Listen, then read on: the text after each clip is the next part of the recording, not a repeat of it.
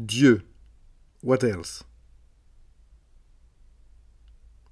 Par où commencer quand on veut sauver le monde? Jésus fait le choix de la proximité. On n'ira pas d'abord annoncer la venue du royaume aux nations païennes.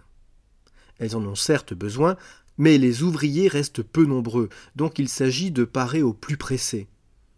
De même pour les Samaritains, considérés comme des hérétiques, mais qui ne s'en sortent finalement pas si mal, au point que Jésus les cite régulièrement en exemple.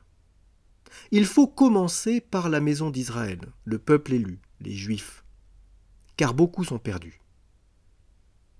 Ce sont eux, le troupeau dont Jésus parlait à la fin du chapitre 9, auquel il faut redonner sens et courage.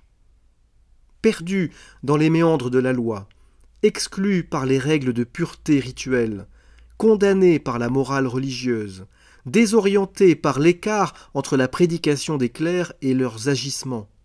Voilà les brebis qu'il s'agit de réconforter et de conduire. C'est à elles, en premier lieu, qu'il faut annoncer que Dieu est toujours là, malgré les impasses de la religion.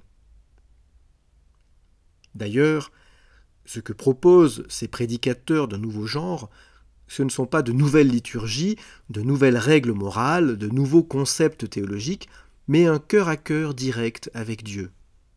Un cœur à cœur qui restaure, qui soulage, qui relève. Un cœur à cœur avec le Père, où chacun peut entendre qu'il a la dignité des enfants de Dieu.